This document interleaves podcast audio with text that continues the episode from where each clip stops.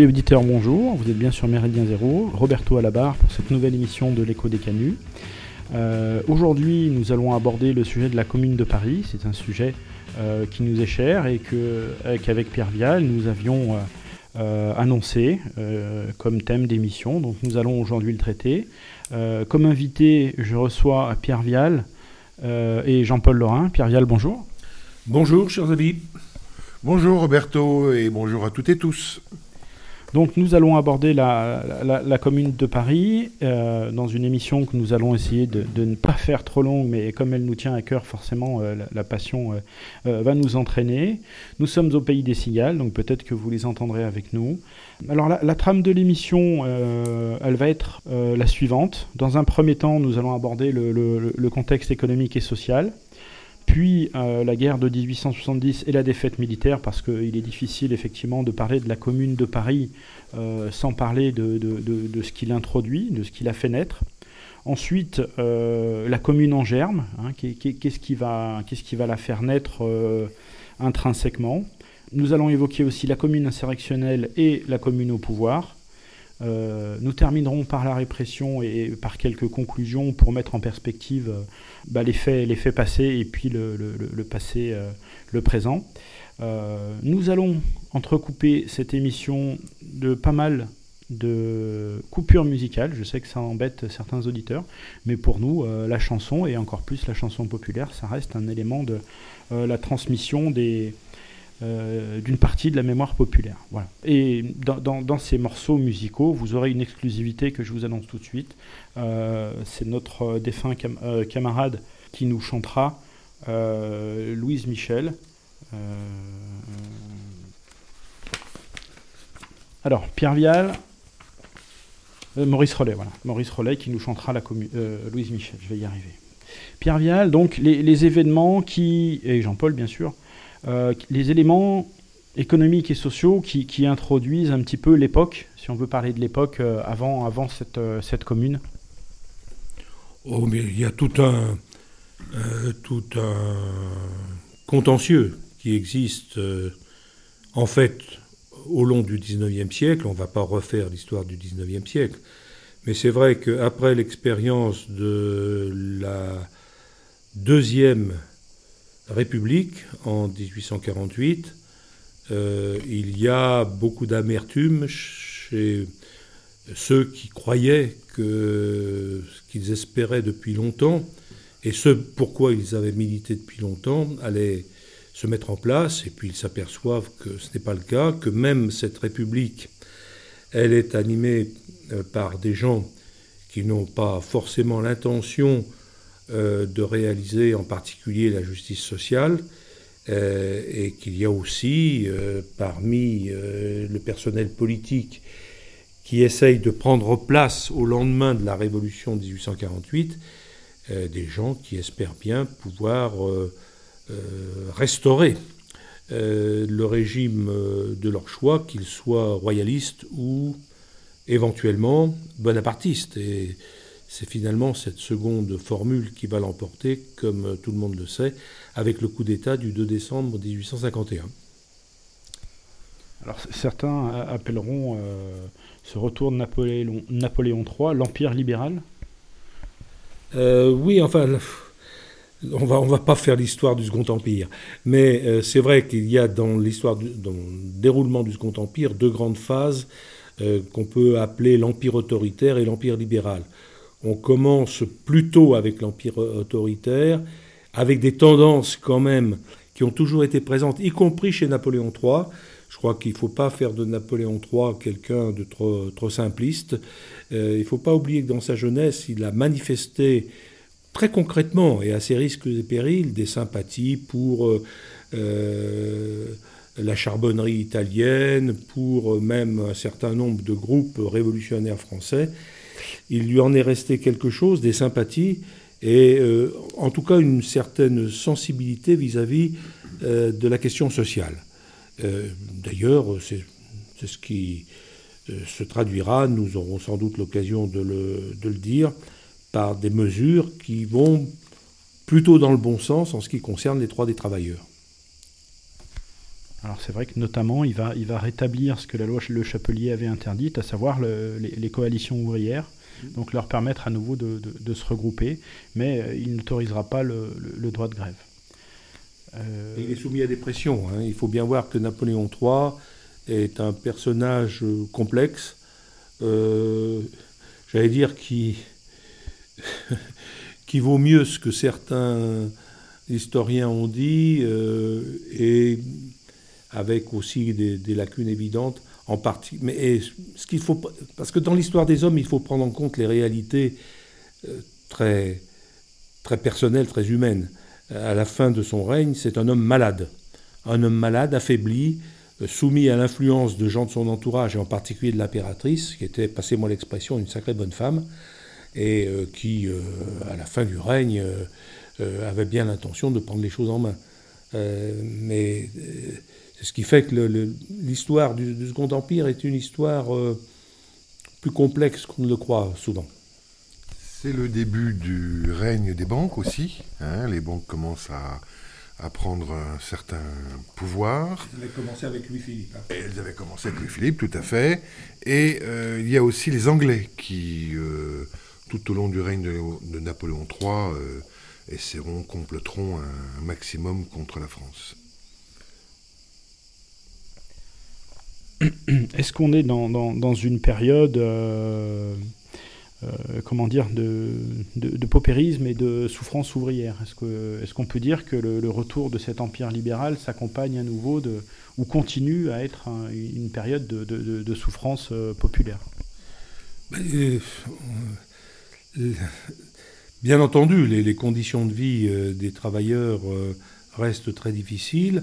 Euh, il faut reconnaître qu'il y a quelques améliorations euh, bon, qui euh, sont relativement à la marge parfois, mais il y a aussi la naissance, ne l'oublions pas, à l'échelle internationale, de groupes de pression, et en particulier de ce qu'on appelle l'international, dont il ne faut pas d'ailleurs surévaluer l'influence, mais qui existe malgré tout et qui est un point de repère pour un certain nombre de Français, euh, soit qu'ils soient adhérents de l'international, et on en retrouvera au sein de la commune, certains, euh, soit qui, à l'étranger, essayent euh, de, créer des réseaux de solidarité, dont on s'apercevra d'ailleurs, là encore au moment de la commune, que leur efficacité est très relative. Et puis, il y a en arrière-plan de tout ça quelqu'un qui s'appelle Karl Marx et qui entend bien euh, profiter des événements, y compris avec la commune, pour essayer de supplanter auprès des travailleurs français l'influence de gens qu'il considère comme des rivaux directs et des gens à l'égard euh, desquels il a une véritable haine, que ce soit des gens comme Proudhon, comme Blanqui, comme d'autres. Il ne le cache pas d'ailleurs. Donc parallèle, enfin 1862 à Londres, hein, je crois, la, première réunion euh, des marxistes. Pour, situer dans le temps, la commune c'est 1870. Attention, l'international, ce n'est pas uniquement des marxistes. Hein. Il y a au sein de l'international des gens qui ne sont pas marxistes du tout. Euh, ensuite, euh, au fil du temps, on a pris l'habitude, mais c'est une erreur de perspective, de croire que dès le début, l'international était marxiste. Ce n'était absolument pas le cas.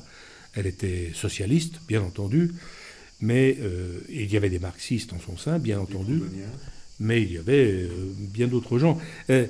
L'international, ce sera peut-être l'objet d'une autre émission, mais l'histoire de l'international, il y a eu au cours des temps quatre internationales. Il ne faut jamais oublier ça. Hein. Et là, pour l'époque qui nous intéresse aujourd'hui, c'est la première internationale j'ai voulu parler de l'international et, du marxisme parce que, par opposition justement à tout un courant de, socialistes français qui existait déjà, euh, mais on va y revenir après sur, on va dire, les, forces en présence au, moment de, la commune. Euh, moi, en termes d'éléments chiffrés, pour, situer un petit peu euh, les, conditions de vie de, l'époque, les, salaires entre 1851 et 1870 n'ont augmenté que de 15% tandis que le coût de la vie avait grimpé de 45. Donc ça va, ça va forcément créer des difficultés euh, populaires. le baron Haussmann dira que sur la population de Paris, sur 1,7 million d'habitants, il y avait plus d'un million qui étaient dans une pauvreté proche de l'indigence.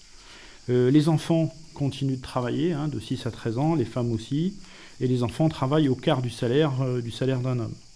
Voilà. Il, y a, aussi le, livret ouvrier. Euh, chaque ouvrier avait un livret qu'il présentait à chaque nouvelle embauche. Et ce livret pouvait être consulté par les services de police ou certaines officines d'embauche. Euh, il y avait aussi euh, toute, ça la commune ne supprimera pas le livret, mais elle, le contournera. il y a aussi les amendes les amendes que le patronat pouvait infliger aux, ouvriers euh, et qui étaient directement euh, pris sur son salaire, hein, donc un pouvoir, euh, le pouvoir financier sur, sur des personnes qui avaient de petits salaires. Hein. Voilà, par exemple. Hein. donc, pour revenir aux enfants, il y a une mortalité infantile qui est très forte, puisque 80% des enfants meurent très jeunes. Et je pense que quand on est, quand on est parent à cette époque-là, on a forcément envie que, que ça change un peu. Et, du coup, le, courant républicain fait peur, Pierre, euh, Jean-Paul, euh, puisqu'on les appelle les partageux, euh, ceux qui veulent une autre, justice sociale. Et donc ça fait naître ce, courant socialiste qui va l'emporter lors des élections qui, vont, inciter Napoléon à, se lancer dans une guerre parce qu'il s'aperçoit qu'il n'a plus la légitimité populaire dans les, dans les grandes agglomérations. Oui, mais au sein des, conservateurs, euh, des réactionnaires, des bourgeois, il y a eu la vieille hantise qui remonte à la Révolution. Les partageux, c'est un, thème qui, remonte à la Révolution française. Cette idée que euh, euh, ceux qui veulent remettre en cause l'ordre établi tel qu'il est veulent faire table rase, en quelque sorte, de la société et, anéantir tout ce qui peut représenter la légitimité de la propriété, etc. ce qui est aberrant, parce que la plupart des gens qui ont été actifs pendant la commune, c'est le cas des Proudhoniens, mais pas seulement des Proudhoniens, n'ont jamais remis en cause la propriété, le droit de propriété individuelle. Jamais. Euh, et on verra même, on aura l'occasion peut-être d'en citer, euh, des mesures prises par la commune pour protéger la, propriété individuelle et, pour éviter euh, les dérapages de gens qui auraient voulu éventuellement tout raser. Ce qui n'était il faut bien comprendre que après la commune, il y a eu toute une série de fantasmes qui ont été véhiculés pendant plusieurs dizaines d'années, et ça, a continué en partie parfois au XXe siècle, au sujet de la commune, dont on a fait euh, une espèce de, loup-garou. Enfin, les communeux, c'était les, les buveurs de sang. Je dis les communeux parce qu'à l'époque, on ne dit pas les communards. À l'époque de la commune, on, utilise le terme de communeux. Les, les, communeux ne sont jamais intitulés eux-mêmes communards. Ensuite, ce sera un terme utilisé par la bourgeoisie après la commune pour euh, un terme qui se voulait péjoratif, alors qui sera repris comme un défi par certains anciens communards. C'est un phénomène classique en, histoire, lorsque des gens qui sont visés par un terme qui a pour objectif de les dévaloriser, euh, disent, bah, puisque c'est ça, oui, euh, nous en sommes. La canaille, il y, aura un chant peut-être tout à l'heure qu'on entendra, la canaille, nous en sommes.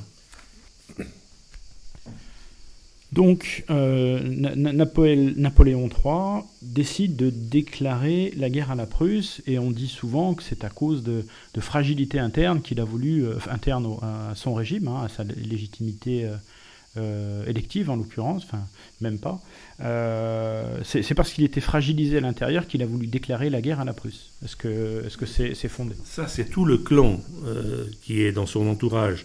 Je mentionnais tout à l'heure l'impératrice, mais elle n'était pas seule.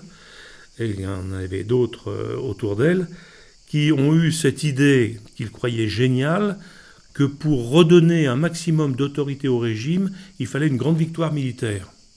Hein.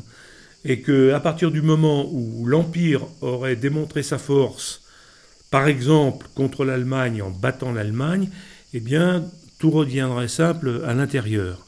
C'était un calcul évidemment euh, tout à fait dangereux. La suite des événements l'a montré.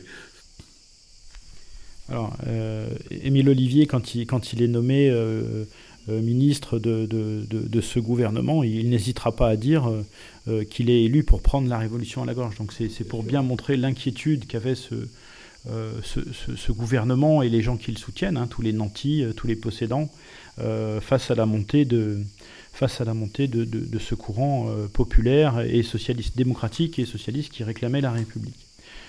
Euh, donc la, guerre de, 1870, euh, qui va s'étaler euh, jusqu'à janvier 71, cette défaite militaire, comment est-ce qu'elle prend forme? Est-ce que la France vraiment était sous-armée? Est-ce qu'on n'aurait pas pu la gagner cette guerre? On connaît la fameuse formule tout est prêt jusqu'au dernier bouton de guêtre.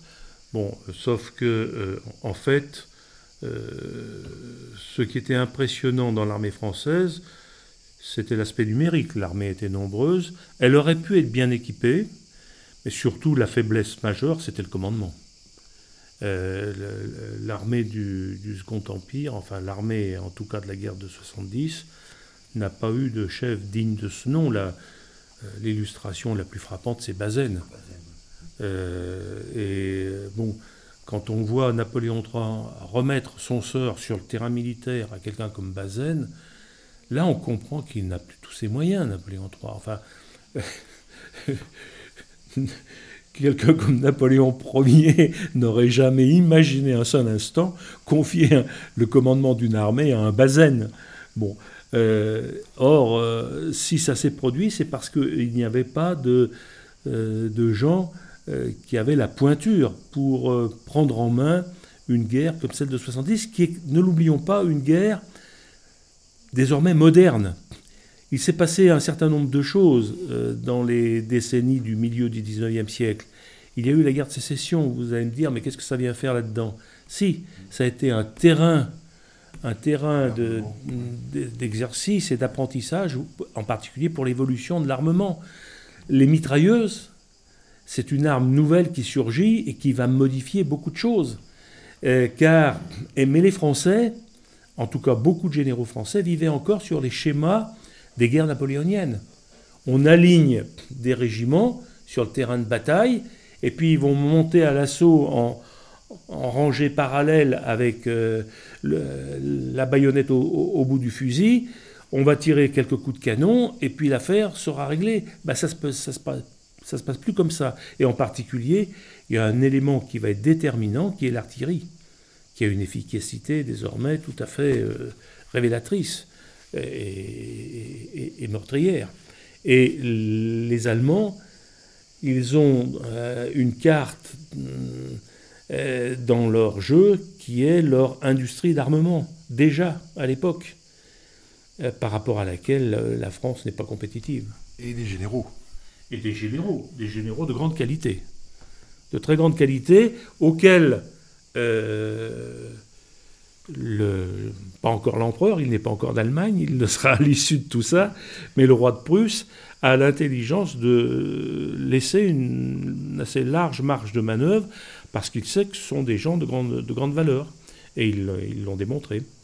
Et les, armées françaises, les armées françaises ont été euh, euh, alors il y a eu le, évidemment le grand thème de la trahison qui a surgi très vite. Comment a-t-on pu être battu alors qu'on avait une armée nombreuse dont l'équipement, bon, il y avait des lacunes, mais enfin, c'était pas non plus armée de, miséreux. Bon, euh, non, euh, il y a eu un problème de, volonté au plus haut niveau. la reddition de Metz est révélatrice.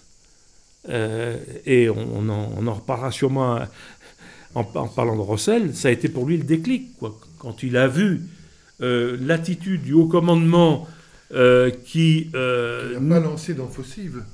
Qui n'a pas lancé d'offensive. Ah C'est-à-dire que ça a été une reddition nette, claire, précise. Donc, euh, par ailleurs, il y a eu des, des, actes de grand courage effectués par certaines unités du côté français, mais ça ne pouvait pas suffire pour compenser l'impéritie de, de, la direction de l'armée. dans toute armée, la valeur euh, des cadres intermédiaires, c'est quelque chose de très important. Mais si cette, armée n'est pas commandée, ça ne sert à rien. Ça ne sert à rien d'avoir des unités de, qualité, des officiers, voire des sous-officiers de qualité, si au sommet, euh, il n'y a pas la volonté, l'énergie nécessaire pour conduire la guerre. Or, c'est ça la question, la guerre n'a pas été conduite. Au départ, Napoléon III semblait vouloir prétendre le faire. Très vite, il est apparu qu'il en était incapable. Il faut quand même bien voir que le jour de la reddition à Sedan, il était sur son lit, incapable de bouger, à cause de la maladie. Euh, donc, euh, un, chef de guerre euh, qui, ne peut plus mettre le pied par terre, il y a un problème. Donc, déclaration de guerre le, 19 juillet, je vais insister sur, la chronologie des événements pour, pour, essayer de mettre en perspective certains faits. Euh, le, 8 août 1970, Paris est menacé, enfin se sent menacé, et on redistribue des armes à la garde nationale. Alors qu'est-ce que c'est que cette, euh, cette garde nationale, Pierre? Euh, Est-ce qu'elle est fiable? Qu'est-ce que ah, C'est une vieille institution, la garde nationale. Hein. Ça aussi, c'est un héritage de la Révolution, d'une certaine façon. C'est l'idée selon laquelle les citoyens doivent s'armer pour défendre la patrie menacée. Hein. C'est pas vraiment la levée en masse, mais ça peut y ressembler quand même d'une certaine façon. Donc, euh, euh, euh, pour ce qui est de Paris, puisque c'est Paris qui va être très largement concerné, c'est l'idée d'armer les Parisiens, en principe sur la base du volontariat, mais avec quand même quelque chose qui est important, c'est que ces gardes nationaux seront rétribués. 1 franc 50 par jour. 1 franc 50 par jour, à l'époque, ça permet d'acheter du pain et on va sans doute en reparler, mais la capitale va se retrouver dans une telle situation que le fait de pouvoir acheter du pain, si on en trouve, parce qu'on verra qu'il va y avoir quand même quasiment la famine qui va régner, mais c'est, disons, euh, une espèce d'assurance minimale euh, pour un garde national que d'avoir euh, cette... Euh, cette garantie de recevoir un, peu d'argent tous les jours pour faire vivre sa famille s'il en a. Ceci étant, ça va conduire à un recrutement extrêmement hétérogène. On va très vite s'apercevoir, d'ailleurs j'anticipe un peu peut-être sur les événements, mais qu'en fait à Paris, il y aura deux types de bataillons. Ils sont organisés en bataillons, les, gardes nationaux. Euh, avec une idée à la base qui évidemment est très caractéristique de, la grande illusion euh, socialiste des, gens de la commune, d'élire les sous-officiers, les officiers et les chefs d'unité. Bon, comme si l'élection pouvait faire euh, que, ça, peut être sélectionner des gens capables.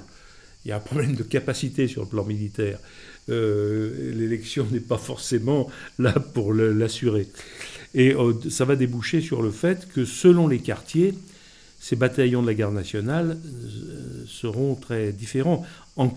pour simplifier, il va y avoir les bataillons réactionnaires, on va dire bourgeois pour simplifier, sont les arrondissements de l'ouest de Paris. Hein. Et puis les bataillons des quartiers ouvriers, c'est-à-dire les quartiers est et nord de Paris. Et là, évidemment, eux, ils sont acquis à la commune. Mais il y a des différences énorme entre les, deux catégories, puisqu'on verra des unités entières de garde nationale refuser d'aller au combat, par exemple. on avait à peu près de 200 000 gardes nationaux sur Paris, et on verra plus tard euh, la très faible proportion que, n'arrivera pas à, réunir Sorel, mais je ne mange pas l'information pour la laisser à sa place. Euh, Auguste Blanqui est un de ceux qui sont nommés à la tête des bataillons, enfin d'un des bataillons, et, il tente un coup d'État le 15 août. Est-ce qu'on a une idée de, pourquoi est-ce qu'ils font ça? Est-ce que c'est pour défier, enfin parce qu'ils n'ont plus confiance déjà dans le... Bah, c'est-à-dire que Blanqui, euh, c'est l'exemple même du révolutionnaire, j'allais dire professionnel. Hein. Euh, il, a vécu toute sa vie pour la Révolution, Blanqui. Il a payé cher d'ailleurs. Hein. Si on l'a surnommé l'enfermé, c'est pas pour rien. Il a passé 37 ans de sa vie en prison. Je suis pas sûr qu'il y ait beaucoup de militants politiques euh, qui aient le même palmarès. Bien. Mais ceci étant, euh, il reste axé sur la conviction. Il est très marqué par les souvenirs de la Révolution française, Blanqui. Et il reste acquis à l'idée qu'on peut réaliser le, coup de force en ayant euh, des, hommes aguerris, déterminés, pas forcément très nombreux, mais très soudés, et, très soudés par une conscience politique en particulier. Hein. car Blanqui alors a une, conviction euh, politique bien, établie. Euh, et ce qu'il veut faire lorsqu'il tente effectivement euh, une première puis une deuxième euh, insurrection il, a fait deux tentatives. La première le 12 janvier 70, la seconde le 14 août. Les deux ont échoué parce qu'il avait des moyens extrêmement limités avec lui. Et très vite, il est apparu que c'était euh, complètement disproportionné de vouloir s'emparer du pouvoir, puisqu'en fait l'idée c'était ça, on va prendre le contrôle de tel ou tel bâtiment, en principe, l'idéal, c'est de prendre l'hôtel de ville. Parce que dans la tradition parisienne, si on tient l'hôtel de ville, en principe, euh, on, tient le, cœur du pouvoir politique. Mais en, fait, euh, euh, il n'a pas rencontré l'audience qu'il espérait et il a dû renoncer très vite parce que ça ne suivait pas. Oui, il faut, rajouter que Russell, donc, quand il écrit ses, mémoires, enfin, à, la, fin de sa, à la fin de sa vie, raconte un petit peu euh, les différentes tendances qu'il y avait à la commune, et il parle des, blanquistes. Hein, donc il ne connaît pas Blanqui, il ne l'a jamais vu, mais il a l'air de l'estimer. Par contre, il semblerait que les blanquistes soient des hommes euh, beaucoup moins, comment dirais-je, beaucoup moins zone, beaucoup moins, comment, comment dire, euh, idéal, idéalistes que leur, que leur chef, et euh, souvent des euh, Dixit Rossel, des sauvages. Ben là, je m'inscris totalement en faux. le blanquiste que je suis proteste. Dixit Rossel. Hein, oui, oui. Non, mais, mais Rossel, Rossel raisonne en militaire, ce qui est normal, puisque il est militaire. Euh, mais les blanquistes sont des gens qui étaient déterminés par des convictions euh, politiques euh, totalement sincères et qui ont tenu, dans le cadre de la commune, des responsabilités très importantes. Blanquinon, il était en tôle. Thiers avait réalisé ce coup magistral de le faire arrêter avant le déclenchement de la commune. Magistral parce que si Blanqui avait été là, le vieux, comme on l'appelait à l'époque. Ces, militants l'appelaient le vieux. Si le vieux avait été là, peut-être que les choses euh, auraient évolué différemment. Parce que lui, il avait une, idée très nette de ce qu'il fallait faire, et en particulier euh, bah, fusiller un certain nombre de gens euh, qui se mettaient en travers de, la Révolution. Blanqui était un homme de, solutions extrêmes, et il s'en cachait pas. Hein. Euh, je citerai simplement trois noms qui ont joué un grand rôle dans la commune. C'est Eugène Proto, qui a été délégué à la justice, il était avocat, euh, il a euh, été blessé sur les barricades à la fin d'ailleurs, donc c'était des gens qui ne se contentaient pas d'occuper un fauteuil dans un ministère. Hein. Quand les choses sont devenues décisives dans les derniers jours de la commune, tous ces gens-là ont pris un fusil et ministres ou pas ministres, sont allés faire le coup de feu. Euh, Théophile Ferré, euh, qui était un jeune, il était né en 1846, euh, délégué à la Sûreté Générale, c'était le, grand amour de Louise Michel, Ferré. et c'était un personnage assez étonnant, un glaire d'avoué. Puis Raoul Rigaud, dont on a prononcé le nom tout à l'heure, dont le père avait été sous-préfet sous la Deuxième République et, qui a pris la préfecture de police. Euh, lui, il a été abattu par les Versaillais le 24 mai. Donc ce sont des gens qui ont joué un rôle moteur. Je, cite ces trois noms, mais il y en aurait beaucoup d'autres. Moi, je, confirme un petit peu ce que dit Pierre, parce que quand on lit La patrie en danger, qui, était le, journal de Blanqui, on s'aperçoit qu'ils ont des positions effectivement très claires sur la manière d'organiser la défense, sur la manière d'armer les Parisiens, sur la manière de conduire des offensives, et, qu'effectivement ces gens-là faisaient peur aux bourgeois, et peut-être que effectivement la rumeur, euh, euh, la réputation qu'on leur a construite, c'était des gens effectivement dangereux pour le pouvoir en place. Ça, c'est une certitude. L'expression n'existait pas à l'époque, mais si on veut résumer, euh, j'allais dire le programme et l'idéologie blanquiste, c'est l'action directe. Donc, euh, le 1er septembre, Sedan. Sedan, donc. Euh, j'ai peut-être surpris, peut surpris des auditeurs en, disant que j'étais blanquiste, mais c'était une, une, une boutade, encore que. encore que, quand on lit son livre, il y a vraiment des choses très intéressantes et moi je vais essayer de les mettre en perspective, euh, La patrie en danger, je vais essayer de les mettre en perspective pendant l'émission. Donc 1er, 1er septembre, Sedan, Sedan capitule, euh, Bazaine. Euh, défaite majeure. Donc euh, Napoléon, Napoléon III est pris, c'est pas encore Bazaine, lui ce sera Metz, pardon. L'empereur est pris, qu'est-ce qui se passe? Bah, Il se passe que l'empire est décapité. un empire sans empereur, ça pose un problème. et c'est l'occasion rêvée pour les républicains, qu'ils attendent depuis longtemps, qui est de prendre le pouvoir, parce qu'il y a une vacance du pouvoir très clairement. C'est le problème de toute monarchie. Si le monarque n'est plus là, soit parce qu'on lui a coupé la tête, soit parce qu'on l'a fait l'ennemi l'a fait prisonnier, bah, qu'est-ce qu'on fait? Bah, Il faut trouver autre chose. Autre chose, ça s'appelle un nouveau régime. Ça sera la République. Donc le 4 septembre, élection, euh, et donc est, est, élu un gouvernement de défense nationale. Oui, alors ça, c'est révélateur, parce que je, la guerre, euh, c'est euh, euh, l'élément numéro un de toute décision politique qui peut se prendre dans ces jours-là. il faut faire face à l'invasion. Qu'est-ce qu'on fait vis-à-vis des Allemands qui arrivent de tous les côtés? Forcément, il va y avoir dans un premier temps sans doute l'armistice à demander, parce qu'il n'y a pas tellement d'autres possibilités. le gouvernement de la France, qu'est-ce qu'il devient? Si Paris est pris, Qu'est-ce qui se passe? Donc il va falloir envisager autre chose. Ça va être Bordeaux, euh, avant que ce soit ensuite Versailles. Voilà. Euh, mais euh, bon, on retrouvera ça à d'autres époques. Hein. mais mais c'est très important symboliquement, parce que que les ennemis de la commune le veuillent ou pas, Paris, c'est la tête de la France.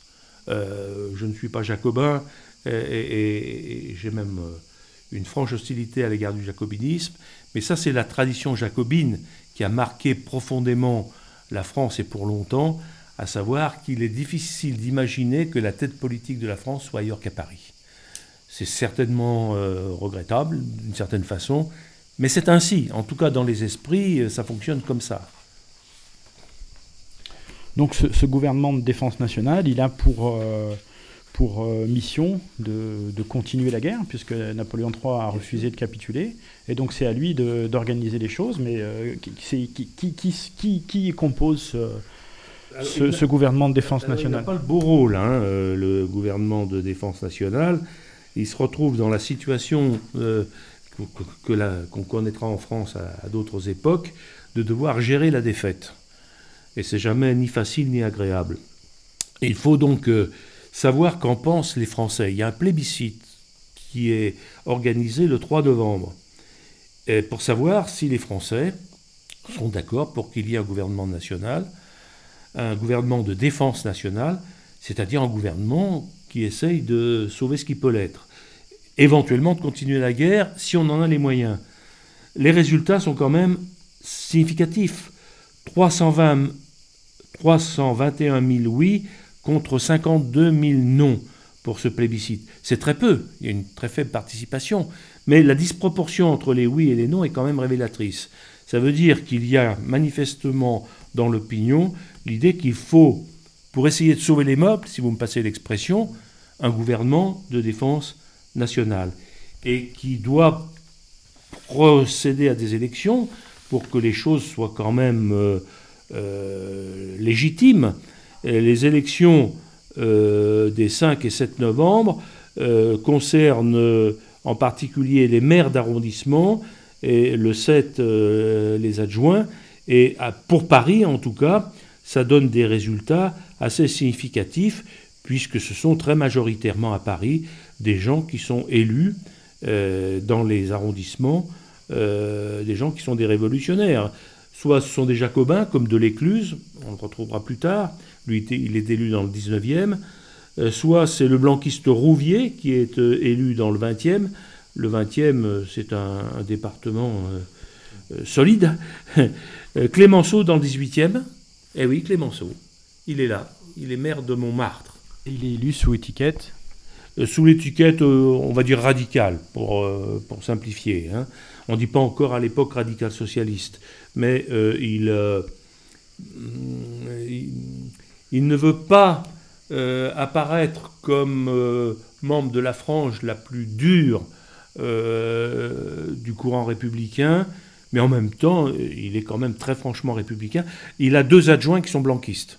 Donc ça permet de voir à peu près quand même que pour ce, quartier du 18e, il y a une direction, euh, on va dire, euh, révolutionnaire assez nette. Mais, surtout, c'est quand même mal vu, Pierre, pour un Clémenceau. Euh, s'il avait un peu d'ambition, ça aurait été quand même assez mal vu d'apparaître officiellement sous l'étiquette socialiste, alors qu'il y a des gens qui, qui honnissaient la République. Non, mais je crois qu'il ne faut pas faire d'anachronisme. Clémenceau n'a pas à cette époque l'état d'esprit qu'il aura plus tard. Il le montrera d'ailleurs en ayant à l'égard des socialistes euh, et, surtout des, ouvriers grévistes euh, des attitudes extrêmement, extrêmement dures hein, et répressives. Non, à l'époque, Clémenceau, euh, Clémenceau n'est pas quelqu'un de très important. c'est un médecin d'abord. et, il est connu dans son, dans son quartier en tant que tel, pour soigner les gens sans toujours leur demander de l'argent. C'est ce que faisait notre ami Maurice Rollet à Marseille, lorsqu'il était médecin à Marseille, médecin des pauvres. Euh, mais c'est ce qui explique la popularité de Clémenceau. Clémenceau, à l'époque, est très sincèrement, j'allais dire, du côté du peuple, pour utiliser une formule peut-être un peu, un peu image d'épinal, mais enfin, qui correspond quand même à quelque chose. Est-ce qu'on peut dire, euh, avant une première pause musicale, est-ce qu'on peut dire qu'effectivement, à, cette, euh, à ce moment-là, quand on a le, gouvernement de, défense nationale, on, a l'opposition entre les, bah, les socialistes, ceux qui veulent la République, et puis forcément euh, les, conservateurs, les, ceux qui veulent l'Empire et ceux qui veulent restaurer la monarchie, qui s'affrontent en sous-jacent de, de ce gouvernement de garde nationale? Oui, alors attention, il n'y a pas que les socialistes qui veulent la République. Alors, qui, a-t-il donc ben, le, camp républicain est très composite. Euh, il n'est pas du tout homogène. Et, il va, disons, de ceux qui sont des républicains modérés, hein, faute de, oui, qui, ne, veulent pas de, révolution sanglante en particulier, hein, qui sont des bourgeois, mais des bourgeois réformateurs, qui sont d'accord pour faire évoluer les choses mais dans la légalité, dans le respect des institutions. Lentement. Lentement, voilà, oui, c'est tout à fait ça. Et puis euh, ensuite, euh, il y a toute la gamme de ceux qui ont des positions plus dures qu'eux, mais il y a tout un éventail. Euh, et où on retrouve, j'allais dire, de tout, de tout presque, des proudhoniens, des blanquistes, des gens de l'international. Donc, par exemple, entre le, socialisme proudhonien et le socialisme des gens de l'international, il y a d'énormes différences. Il n'empêche qu'ils sont d'accord pour réclamer la République. Pourquoi? Pour une raison extrêmement simple. C'est qu'ils se disent, dans ce cadre-là, on pourra faire avancer nos idées. Chacun à sa façon. Chacun est convaincu qu'il y arrivera mieux que, le concurrent. Parce qu'ils sont par ailleurs concurrents, tous ces gens entre eux. Hein. Et euh, au, moment des élections, ils vont bien le montrer d'ailleurs. Hein. Ils ne porteront pas les mêmes étiquettes. Et ça sera le grand drame de la commune, c'est que chacun se tirera dans les pattes au lieu de, de partir ensemble au front. Hein. Oui, mais parce qu'ils n'ont pas, euh, quand on regarde le fond des choses, ils n'ont pas forcément exactement les mêmes convictions, loin de là. leur idéologie n'est pas la même. Alors, on, va dire qu'il y a ceux qui, qui veulent euh, un peu plus de justice sociale, mais en préservant l'ordre ancien, et puis il y a ceux qui veulent euh, renverser la table et, changer complètement les structures économiques et sociales. Oui, tout à fait. C'est ça. C'est ça. Ok. Donc pour cette première pause musicale, je, je, vous propose un chant qui s'appelle La Canaille. C'est cette canaille qui, qui effrayait euh, les honnêtes gens de Paris. Dans la vieille cité française existe une race de fer dont l'âme comme une fournaise a de son feu bronzé la chair. Tous ses fils naissent sur la paille, pour palais ils n'ont qu'un taudis, c'est la canaille. Eh bien j'en suis Ce n'est pas le pilier de bagne, c'est l'honnête homme dont la main par la plume ou le marteau gagne en suant son morceau de pain. C'est le père enfin qui travaille les jours et quelquefois les nuits, c'est la canaille. Eh bien j'en suis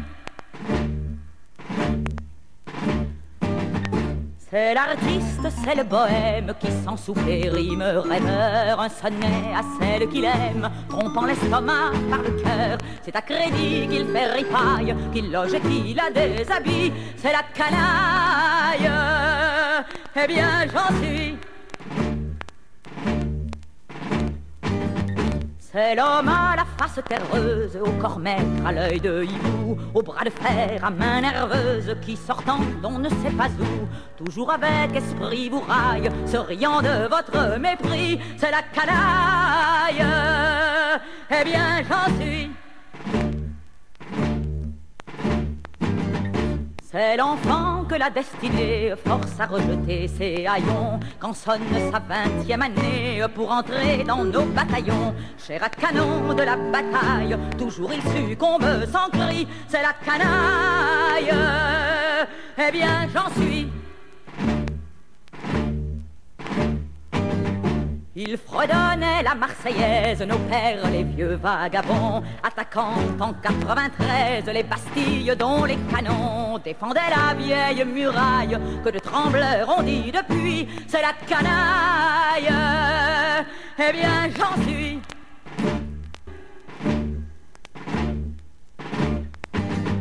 Enfin, c'est une armée immense, vêtue en rayons, en sabots, mais qu'aujourd'hui la vieille France les appelle sous ses drapeaux. On les verra dans la mitraille, ils feront dire aux ennemis, c'est la canaille. Eh bien, j'en suis. Amis auditeurs, nous voici de retour après cette, cette première pause musicale.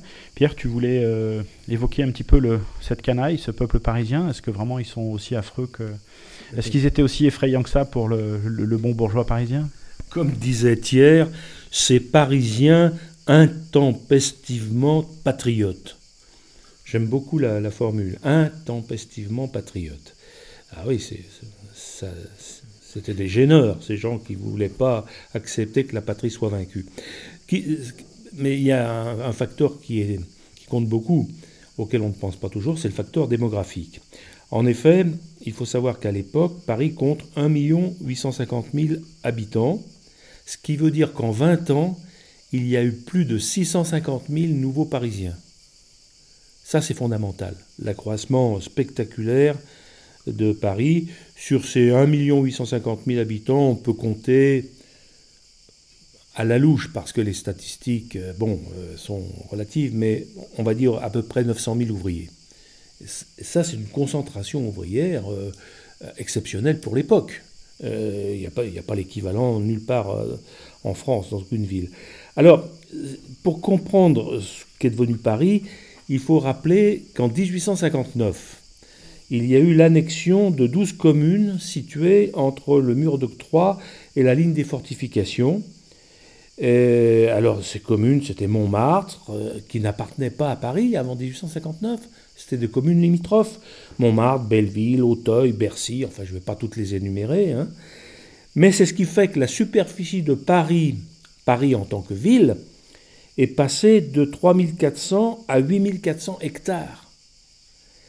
Ce qui veut dire qu'il a fallu créer huit nouveaux arrondissements par rapport à ceux qui existaient.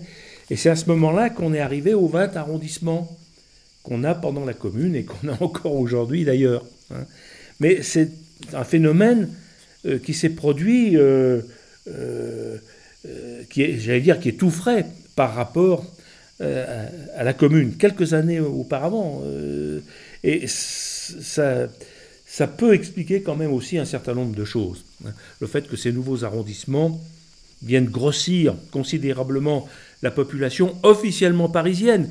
Bien sûr, avant, entre les faubourgs et Paris, il y avait des contacts quotidiens, mais ça n'était pas Paris. Désormais, Paris a 20 arrondissements, ce qui veut dire 20 maires. Ah, ça compte, parce que dans la commune, les maires, euh, ils vont peser lourd. Hein. et, tout ce qui va avec, je veux dire, les, équipes autour du maire, euh, etc. Et pour les élections, c'est important aussi, ça. Donc je crois qu'il faut avoir ça en tête, euh, la dimension que prend Paris, en quelque sorte. Alors, pendant que ce gouvernement de défense nationale euh, tergiverse, euh, est incapable à, organiser la moindre défense, bah, les Allemands, eux, ils avancent. Ah, ils avancent, ils, enchaînent victoire sur victoire. le, 20, alors, le 19 septembre, Paris est assiégé. C'est quand même. Ça, va, ça va fortement peser, je pense, sur la suite des événements, puisqu'on a une population parisienne qui veut la guerre. le 28 septembre, Strasbourg qui capitule. Euh, Orléans est occupé le 11 octobre. Euh, et, je crois que le, moment décisif, c'est la, capitulation de Bazaine à Metz le 27 octobre. Oui, alors Paris va souffrir. Euh, Paris souffre du siège. Et ça, ce, n'est pas de la, de la, mauvaise littérature. Il y a une véritable disette qui règne dans Paris à partir d'octobre 1870. Et à partir de janvier 71, c'est plus la disette, c'est la famine. Il y a des choses qui sont assez connues euh, parce que très spectaculaires. Euh, le rationnement du pain, c'est symbolique pour le peuple, parce que le pain, c'est la nourriture, euh, disons, de, base. Donc rationnement d'abord en, quantité, en qualité.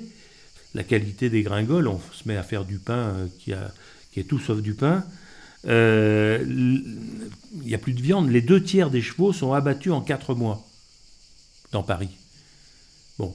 Euh, mais ça a toutes les conséquences qu'on peut imaginer pour tirer les, carrioles de transport, les choses comme ça. Bon. Et puis, euh, bon, une fois qu'on a mangé les chevaux, bah, il va falloir manger tout le reste. on va jusqu'à manger les deux malheureux éléphants qui étaient au jardin des plantes et au jardin d'acclimatation. Bon, on en vient là. Et là, euh, les bistecs d'éléphants se, vendent euh, à prix d'heure. Bon. Euh, on mange les chiens, les chats, puis quand il n'y a plus de chiens et plus de chats, on mange les rats. Et on vend des rats sur les marchés de Paris. Et les gens se battent pour acheter des rats. Donc, en plus, l'hiver est rude et précoce. Donc, on voit à peu près tout ce que ça peut déclencher. En décembre 1870, il y a 477 000 indigents dans Paris. indigents, des gens qui n'ont rien. Donc les mairies dont on parlait à l'instant vont organiser des soupes populaires. La mairie du 18e sert 25 000 soupes populaires par jour. Parce que sinon les gens crèvent de faim. Euh, et la garde nationale dont on parlait tout à l'heure avec son, pour chaque garde son, son franc 50 par jour, ben, ça permet de faire vivre entre 600 000 et 900 000 personnes. S'il n'y avait pas ça, ben, il n'aurait rien à manger. Donc euh, ça donne une idée, si vous voulez, de la, situation très concrète. Et, d'où l'exaspération qui monte. Parce que faut toujours prendre en compte quand même les conditions matérielles. Quand les gens n'ont plus rien à manger, ont, froid, euh, voient des gosses mourir, euh, eh ben ça les, on va dire que ça les énerve, pour utiliser un terme, un mot faible. Hein. Ils sont prêts à tout. Et, euh, les Parisiens euh, auront encore une, une, chanson pour, pour, pour, expliquer ce, ce, moment de l'histoire. Paris vendu pour un beefsteak.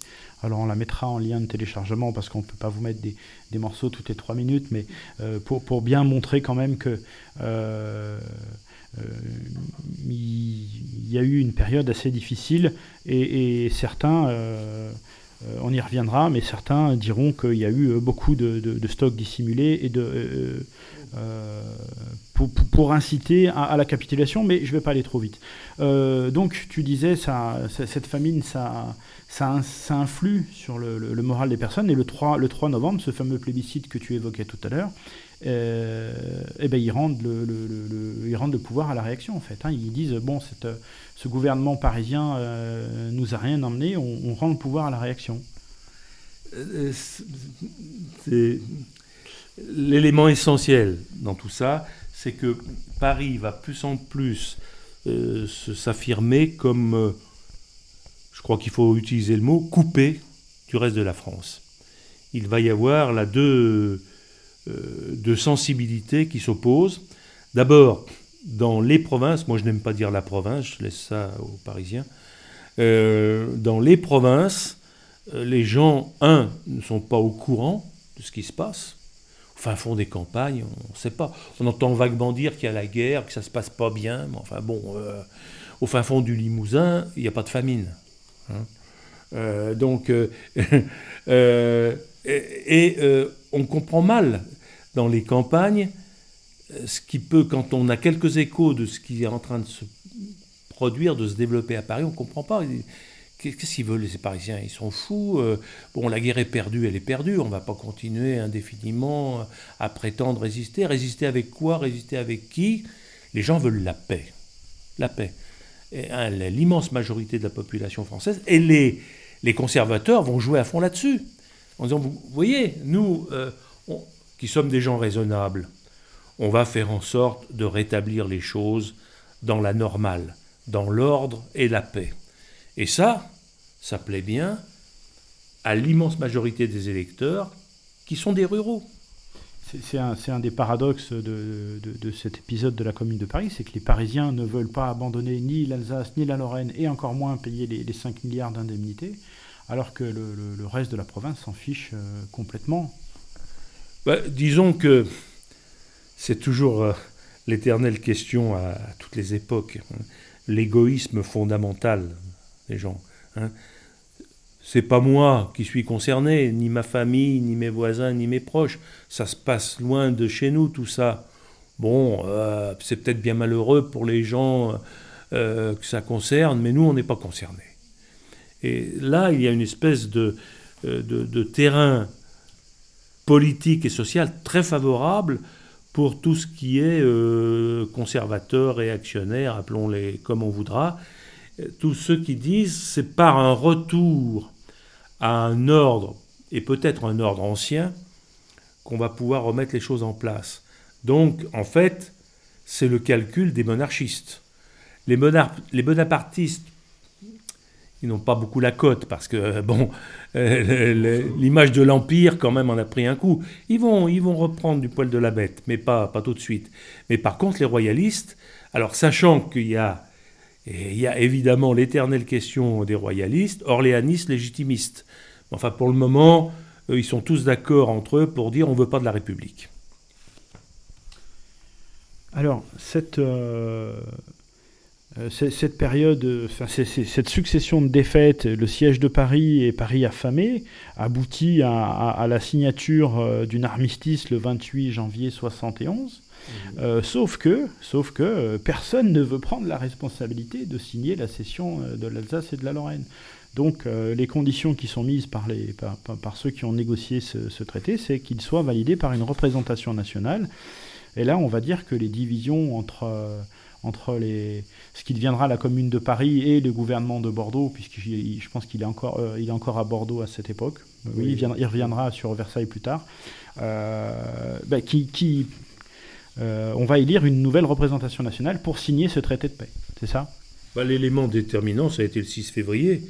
Gambetta, qui était ministre de l'Intérieur et ministre de la Guerre, démissionne le 6 février quel que soit par ailleurs ce qu'on peut penser de Gambetta, c'est quelqu'un qui avait une certaine personnalité, qui est bon. Mais euh, du coup, presque tous les autres ministres abandonnent la capitale à ce moment-là. C'est là, qu'ils quittent Paris. Ils fuient Paris. Appelons les choses par leur nom. Il y en a même un qui part en ballon, non C'est à ce moment-là? Ben, C'est Gambetta. C'est Gambetta, bien sûr. Et donc, euh, les élections législatives suivent parce qu'il faut bien. Il n'y a, plus, a plus de pouvoir. Vacances du pouvoir, donc il faut faire des élections législatives, il faut une assemblée. Le 8 février, ces élections ont lieu. Les légitimistes et les orléanistes font un carton, 400 sièges.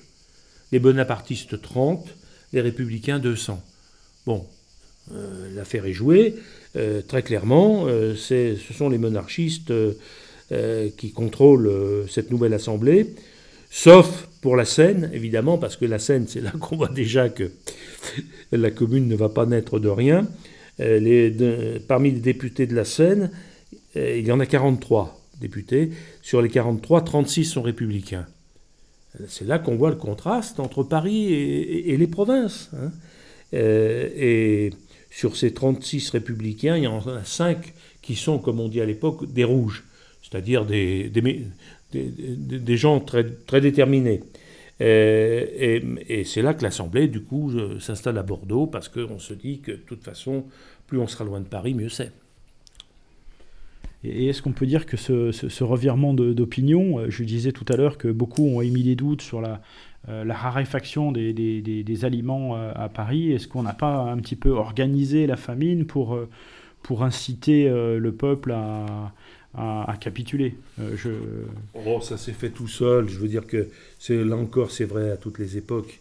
Il y a des gens qui profitent des circonstances pour se dire on va faire du fric. Hein.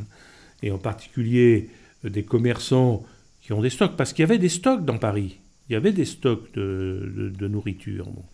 Mais c'est le bon vieux calcul euh, classique, éternel, hein, qu'on retrouvera avec le, marché noir à l'époque contemporaine. Bon, on cache, on dissimule, et puis on, on, écoule ça, mais euh, au, compte-goutte, uniquement auprès de gens dont on sait qu'ils ne vont pas aller le clamer sur les toits, qu'ils peuvent se ravitailler, se ravitailler au prix fort. Là, il y a des gens qui font de très jolis bénéfices, très très jolis. Alors dans, ce traité d'armistice, il est prévu que le, 1er mars, l'armée allemande défile sur les Champs-Élysées. Et donc. Euh, Alors, il y a, un point assez, assez marrant. Enfin, euh, sachant ça, les, Parisiens ont bloqué l'Arc de Triomphe. Ils ont barricadé l'Arc de Triomphe pour empêcher les troupes, euh, les troupes allemandes de traverser ce, monument et puis continuer leur, leur défilé. Donc les Allemands défileront sur les Champs-Élysées, mais pas sous l'Arc de Triomphe. Bon, c'est un petit, une petite, comment dirais-je, réaction euh, à l'occupant. ceci dit, Bismarck n'est pas idiot. Il n'a pas du tout envie de lancer ses armées à la conquête euh, par une guerre de rue de Paris, parce qu'il sait que ça lui coûterait du monde, que ça retarderait beaucoup de choses. Donc il préfère euh, accepter une certaine conciliation, j'allais dire laisser Paris aux Parisiens ce qui est une mesure politiquement intelligente. Laisser les Français se débrouiller dans, leur, guerre civile. Et ça occupera les armées françaises. Alors, euh, le, sous-jacent de ce défilé de, Paris, c'est qu'il a fallu déplacer des canons, hein, qui étaient dans une zone euh, dans laquelle, euh, dans laquelle l'armée allemande allait défiler. Et là, ces canons, on va voir que bah, du coup, on les déplace du côté de Montmartre, du côté de Belleville. Et on verra tout à l'heure que, que ça va être un élément important pour la suite des événements.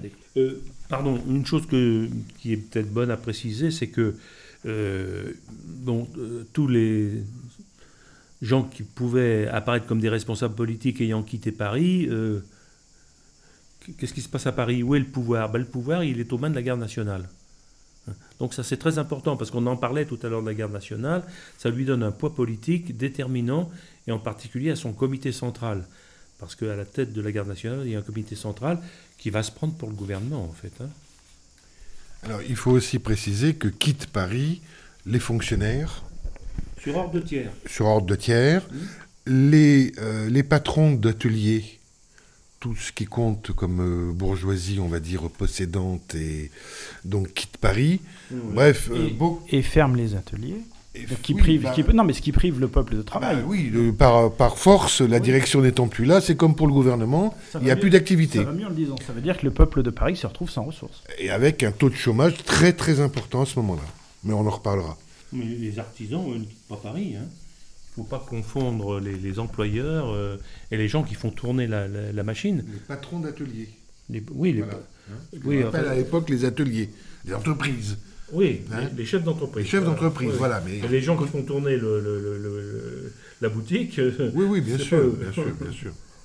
Alors, ça, ne vous a pas échappé. Euh, on est rentré dans le mois de mars et le mois de mars, euh, ça va être le, moment décisif dans, le, dans, le, dans le début de, euh, de l'incendie. pour, pour l'appeler comme ça. Alors, moi, je, cette, ce gouvernement nouvellement réélu à Bordeaux va, va, mettre en place certaines provocations. quelles sont-elles, Pierre, ces provocations? Ah bah, L'affaire des canons en est une, très clairement, puisque euh, les Parisiens étaient très contents d'avoir des, canons. Ils avaient quand même 400 canons, et que je dise pas de bêtises, euh, euh, plusieurs dizaines de mitrailleuses, je n'ai pas noté le chiffre exact. En sachant que ces canons avaient été payés par les Parisiens pour moitié, par souscription. Les gens avaient donné de l'argent pour acheter des canons. Donc c'était leur canon. Ils ne voulaient pas rendre leur canon. Et il y avait aussi une certaine fierté, bien entendu, euh, dans tout ça, un, patriotisme parisien, on va dire. Et euh, par exemple, le 9 mars, un certain Désiré Laquier, lui, il est ouvrier menuisier. Il est membre du comité de la garde nationale à Montmartre. Il écrit à sa sœur si l'on cherche à nous enlever, à nous enlever ce que nous possédons, il parle des canons, hein, nous brûlerons plutôt Paris que de nous laisser vaincre par des bandits. Donc, euh, c'est un état d'esprit significatif, comme ça veut dire qu'il y a un certain nombre de gens dans Paris qui d'ores et déjà sont prêts à tout, y compris à brûler Paris. Alors, Blanqui résumera bien la situation qui est en train de se jouer là en disant qui a, du fer a du pain. En gros, qui est armé et capable de défendre son beefsteak.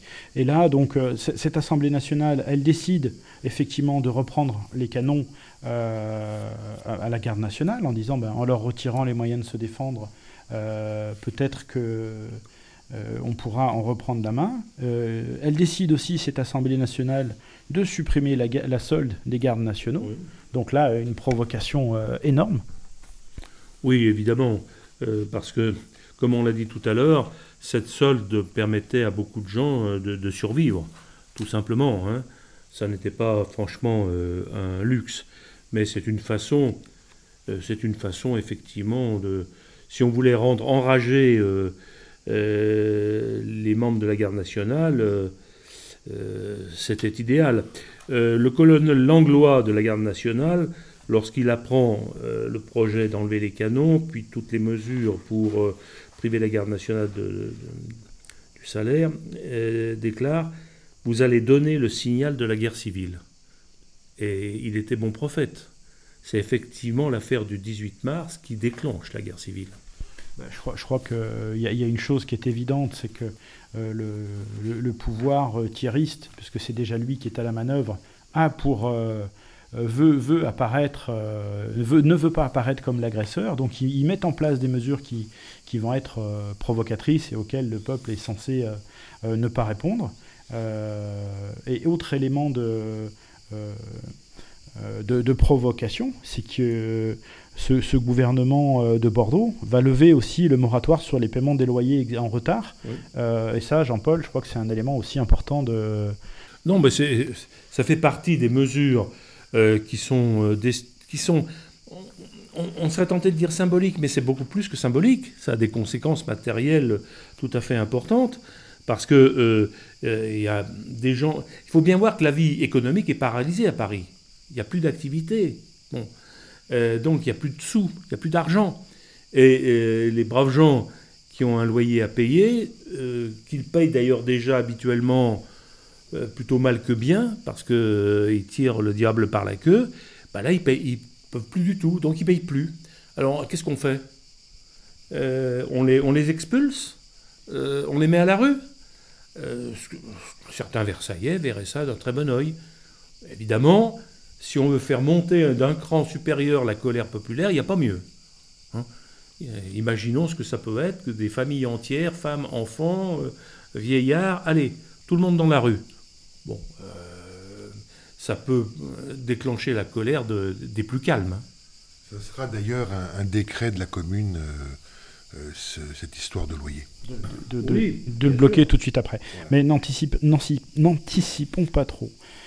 Euh, je vous disais, ces tentatives de, provocation du, 18 mars, il y a un fait que Pierre a évoqué tout à l'heure et qui pour moi est central, et, enfin, que, je pense être quelque chose de, central, c'est l'incarcération de Blanqui qui avait quitté Paris. Le 17 mars. Ah, Blanqui avait quitté Paris le 17 mars, a été arrêté, pardon. Il, avait quitté Paris euh, bien avant, mais il, est arrêté le 17 mars. Et pourquoi on, Pierre, on met en prison ce gars-là, euh, juste avant de déclencher une offensive sur Paris? Il faut le mettre en jeu, c'est tout simple. Il est malade, il est en train de se soigner chez sa sœur, et les flics arrivent euh, et l'arrêtent et, et, le mettent en prison. Il faut le mettre hors jeu parce que les Versaillais savent que ce type est dangereux pour eux. Lui, il est capable d'organiser des choses. Lui, il est capable de prendre en main la révolution, euh, ou de faire en tout cas d'une révolte une révolution. Parce qu'il a des principes, parce qu'il a une, une méthodologie. Euh, c'est peut-être ce qui est le plus révélateur, je crois, chez Blanqui, c'est qu'il euh, a une méthodologie révolutionnaire. Il sait ce qu'il faut faire pour prendre le contrôle d'une ville. Alors jusqu'à présent, tout ce qu'il a essayé de faire, ça a échoué parce qu'il n'avait pas avec lui euh, la masse euh, dont il avait besoin pour réaliser son affaire, là maintenant les conditions sont nouvelles. Il peut trouver à Paris les milliers de gens qui lui permettraient de mettre en place un pouvoir révolutionnaire. Donc il faut surtout que ça ne soit pas possible, donc il faut l'arrêter. Et donc on décapite une éventuelle, euh, une éventuelle un chef, un chef important. Bon bah finalement je vais vous passer le, le, champ Paris vendu pour un beefsteak, le temps d'une nouvelle pause. J'entends les fous parler de résistance, de lutte à mort, de patrie et d'honneur. Mon ventre seul exige une vengeance. Sous le nombril, j'ai descendu mon cœur. Libre manant de rester patriote et de mourir sous les feux ennemis moi j'aime mieux la sauce aux échalotes. Pour un beefsteak, messieurs, rendons Paris. Moi j'aime mieux la sauce aux échalotes. Pour un beefsteak, messieurs, rendons Paris. Vive la paix, la France est aux enchères. Demain bourgeois, vous pourrez regoinfrer Bismarck attend au château de Ferrières que dans Paris, Thiers lui dise d'entrer. Favre griffonne un dernier protocole, Trochu renonce à son plein compris. Allons Bréban, tourne la casserole, pour un beefsteak, on va rendre Paris. Allons Bréban, tourne la casserole, pour un beefsteak, on va rendre Paris. Que font à moi l'Alsace et la Lorraine? Dans ces pays, je n'ai ni champ ni bien.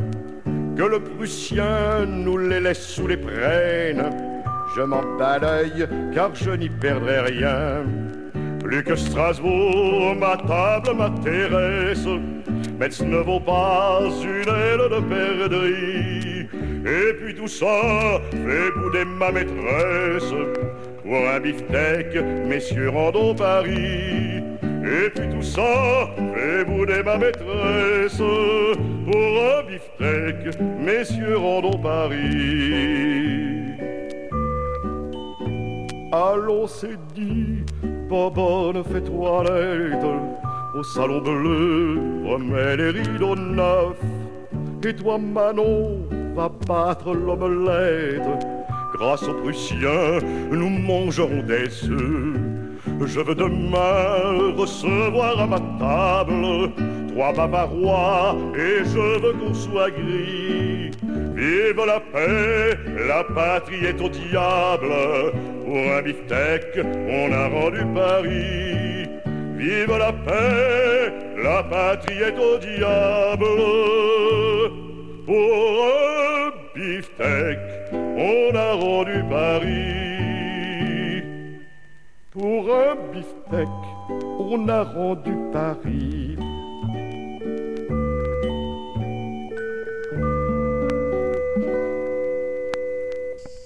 Nous voici de retour euh, après cette euh, deuxième pause musicale. Euh, nous allons évoquer maintenant la figure de Thiers, parce que c'est quand même un personnage central de cet épisode, et puis de son rôle dans, dans l'offensive sur Paris. Pierre? Oui, d'un mot simplement, je voudrais revenir sur le 18 mars. On a dit tout à l'heure que c'était une date décisive, aussi à cause d'un épisode qui, je crois, a été une des erreurs de la commune. Mais bon, c'est facile de dire ensuite euh, qu'il y a des erreurs. Euh. Mais euh, je crois que fondamentalement, quand même, si. C'est la prise comme otage, puis l'exécution du général Lecomte, qui est fait prisonnier, et aussi du général Clément Thomas. Alors ce Clément Thomas, ça avait été un des artisans de la répression en 1848 contre, contre les révolutionnaires. Donc il y avait un vieux contentieux. Hein. Et certains, parce qu'il ne faut pas oublier que à ce moment-là, à Paris, il y a des gens qui ont vécu les, affaires de 48, qui ont été sanglantes. Hein. Euh, vous savez qu'en juin 48, euh, ça, annonce ce qui va se passer contre la commune. Il y a eu des massacres. Et Clément Thomas en était un des responsables. Donc quand il a été identifié, évidemment, il est, si vous me passez l'expression, passé à la casserole. Mais euh, ce que les Parisiens n'avaient pas prévu, c'est que c'était en heure pour tiers, parce qu'il va pouvoir mettre en avant ça, vous voyez bien, on a affaire à des barbares, des sanguinaires, des gens qui tuent les otages. Et ça, ça va servir sa propagande. Et, ça, ça va servir sa propagande par le biais de la presse, euh, puisqu'il y a le blocus de Paris, je le rappelle, et que du coup, ils peuvent raconter un peu ce qu'ils veulent euh, euh, partout ailleurs en France. Et il ne faut pas sous-estimer le rôle de la presse et du conditionnement dont, dont, ont bénéficié, que, enfin, qu'ont utilisé le, le gouvernement tiers. Oui. Alors, on, voulait parler de Thiers. Alors, ce Thiers, il est né en 1797, donc c'est pas un perdreau euh, de la dernière année. Hein. Euh, à l'époque, déjà, il a une longue carrière derrière lui. C'est un avocat, mais un avocat qui n'a jamais eu beaucoup de succès dans son métier. Euh, il disait lui-même, pour expliquer qu'il n'avait pas vraiment été un avocat très performant, je n'ai ni figure ni organe. Organe, euh, rassurons-nous, c'est la voix. Hein. Bon. Euh, euh, il faisait 1m55, Thiers. Donc c'était un petit homme, et comme souvent les petits hommes, haineux. Il avait des comptes à régler avec ceux qui étaient plus grands que lui. Bon, j'ai l'air de plaisanter, mais à moitié seulement. et il, a, il a eu une carrière donc qui n'a démarré qu'une fois qu'il est monté à Paris, comme on dit puisque au départ, il est, il né à Marseille, il a essayé de faire une carrière d'avocat à Aix, ça n'a pas été très, très réussi, et euh, à Paris, euh, il va se faire une place en tant que journaliste, en tant qu'historien aussi, il ne faut pas lui enlever ça, malgré tout, il a fait une histoire de la Révolution française en trois volumes, qui est, ma foi, pas inintéressante. Il a publié ça en 1823-1824, hein, donc c'est quand même déjà ancien. Il a ensuite, entre 1848 et 1862, publié en 20 tomes, s'il vous plaît, une histoire du consulat et de l'Empire, qui est un instrument de travail euh, pas ridicule non plus. Ça laisse du temps le pouvoir, apparemment. non, mais ça, il l'a il, fait alors qu'il n'était plus, plus au pouvoir ou, pas encore. Euh, sous Louis-Philippe, euh, on ne va pas refaire toute sa carrière, on n'en finirait plus. Hein. Mais il faut quand même savoir qu'il a appartenu au ministère Soult en tant que ministre de l'Intérieur. Et euh, ça lui a donné des idées pour la, la suite des, événements. C'est déjà lui qui, qui, écrasa, qui écrasa, oui, l'insurrection des Canuts euh, Des Canuts en 1834, absolument. C'est sur ses ordres. Et là, c'était le ministère Soult. le maréchal Soult avait dit de lui, il lui avait donné un surnom. Il l'appelait Foutriquet. Ce oui, c'est Soult qui a appelé Thiers Foutriquet. À mon avis, ça lui va comme un gant. Et la reine, la femme de Louis-Philippe, avait une haute idée de Thiers. Elle disait de lui, c'est un homme sans tenue, sans probité politique. Et pourtant, il était au service euh, de son mari, mais bon. Euh, mais euh, c'est Thiers qui, ça c'est d'un point de vue politique, c'est important. C'est lui qui avait mis en avant une formule que Louis-Philippe avait appréciée d'ailleurs modérément, à savoir le roi règne mais ne gouverne pas. Bon, et ça c'est très caractéristique de la doctrine politique de Thiers, qui est d'avoir un régime constitutionnel qui dépendent en fait d'une assemblée et pas d'un chef d'État. Certains disent que c'est pour euh, justement amuser le peuple et lui faire croire qu'il est souverain alors que, que d'autres tirent les ficelles. Est-ce que c'est comme ça que tu penses qu'il pensait la, la République euh, représentative? Ah ben, de toute façon, lui, euh, la, la, seule chose qui l'intéressait, c'était le pouvoir. Un certain Honoré de Balzac a dit de lui, Monsieur Thiers n'a jamais eu qu'une seule pensée, il a toujours songé à Monsieur Thiers. Il était thierriste. Ah non, Balzac n'était pas. Oui, euh, Thiers était thierriste, oui. Balzac, pas vraiment. Mais euh, cette formule, elle me plaît parce qu'elle me fait penser à un personnage euh, très actuel qui, je crois, sauf erreur, a été élu président de la République. Mais bon, euh, ça, c'est une petite parenthèse. Emmanuel Macron, parce que je ne sais pas dans combien de temps les gens écouteront cette émission. oui, oui, ben, oui, oui. Euh, Macron tiers, euh, le parallèle me paraît assez révélateur. Il a donc appartenu à deux gouvernements, il a été chef de deux gouvernements sous Louis-Philippe, pas longtemps d'ailleurs, c'est assez significatif ça, son premier gouvernement c'est du 22, il est président du Conseil du 22 février au 6 septembre 1836. Et ensuite une deuxième fois du 1er mars au 29 octobre 1840. C'est pas long, hein. mais ça lui a permis euh, de se faire euh, une expérience et une doctrine. Euh, et c'est lui, par exemple, qui, en, par la loi de 1841, fait mettre en état de, de marche euh, les fortifications autour de Paris, qui, comme par hasard, sont conçues de telle sorte qu'elles peuvent être dirigées soit vers l'extérieur, soit vers l'intérieur de Paris. Et euh, des gens, en, ayant fait la, la remarque à l'époque, il est. Euh, Thiers déclare c'est calomnier un gouvernement quel qu'il soit de supposer qu'il puisse un jour chercher à se maintenir en bombardant sa capitale. Bon, eh ben, euh, voilà. Euh, il annonçait déjà euh, ses futurs exploits. c'est au cours de la deuxième République, il essaye de, se, faire une place, mais sans beaucoup de résultats. Et euh, il est opposé, bien sûr, j'allais dire bien sûr, parce qu'il n'est pas prévu dans le dispositif, il est opposé au coup d'État du 2 décembre 1851. Et il refait surface. Il a donc une longue, euh, un long passage à vide, Thiers, dans sa carrière politique. Il refait surface lorsqu'il est élu député en 1863. Là, il devient le chef de l'opposition libérale. Et euh, c'est 1870 qui va lui donner sa chance, en fait. Et finalement, en 48, est-ce qu'il ne prendra pas exemple sur la répression de 48 pour préparer la, répression de, 1800, fin de 1871, celle qui arrive? Il avait conseillé, euh, mais il n'a pas été écouté par Louis-Philippe, alors que la, révolution était en train de se déclencher, qui allait jeter à bas Louis-Philippe. Il avait conseillé à Louis-Philippe d'abandonner Paris, de quitter Paris euh, et de se replier ailleurs pour pouvoir ensuite reprendre Paris par la force. Donc oui, il y a il y a des schémas mentaux, je dirais, qu'il avait en tête dès, ce moment-là. Parce qu'effectivement, c'est ce qui va se passer euh, euh, ce, fameux 18, mars. Euh, donc Thiers envoie 40 000 soldats pour récupérer les canons. Hein, donc il commence à faire rentrer les troupes dans Paris. Et là, aux surprises, qu'est-ce qui se passe, Pierre? Bah, Il se passe que le peuple n'est pas d'accord. Et, la troupe?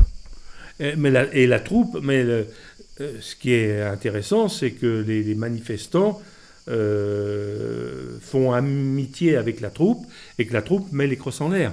Et parmi les gens qui jouent un rôle très important euh, ce 18 mars, il y a une certaine Louise Michel. Elle, elle est au premier rang, elle est à Montmartre. Montmartre, c'est son quartier. Hein. et elle va contribuer, avec d'autres bien entendu, à renverser le cours des choses grâce au fait que les troupes refusent de tirer sur le peuple qui veut garder ses canons. Et là, on est quand même dans une proportion importante, puisque sur 40 000 hommes que, dont disposait Thiers, il y en a plus de 10 000 qui vont changer de camp. Donc c'est là que Thiers retire ses troupes. Oui, parce qu'il sent, il sent que euh, une partie des troupes, effectivement, sont soit hésitantes, soit même pas hésitantes du tout, et, préfèrent rejoindre euh, les Parisiens, ceux qu'on va appeler bientôt les communeux. Et, entre ce 18 mars et le 2 avril, où, euh, où Troupe lancera à nouveau ses tiers pour ses troupes euh, sur, euh, sur Paris pour balayer la commune, il se passe quand même un certain temps. Et, d'aucuns disent que euh, bah, Thiers a été voir Bismarck pour lui demander des hommes, et a priori, il a obtenu d'avoir jusqu'à 80 000 hommes en tout. Oui, oui, oui. Alors la formule qui a été trouvée, c'est la libération de prisonniers de guerre, parce qu'il y avait eu, dans la débâcle des armées françaises, il y avait eu un très grand nombre de prisonniers. Hein. ceux qui avaient échappé à la capture. Ça a été par exemple l'armée de Bourbaki qui passe en Suisse, et en Suisse elle est désarmée, elle est neutralisée. Donc ces, soldats qui sont en réserve et qui, pour une partie d'entre eux en tout cas, sont des gens qui ont une bonne capacité militaire, ont été bien formés, bien entraînés, sont des gens précieux pour reformer une armée. Donc Bismarck les, concède euh, à Thiers, euh, avec évidemment euh, derrière la tête l'idée que tout ça ne peut que lui être utile à lui. Tout ce qui peut diviser les Français est bon à prendre.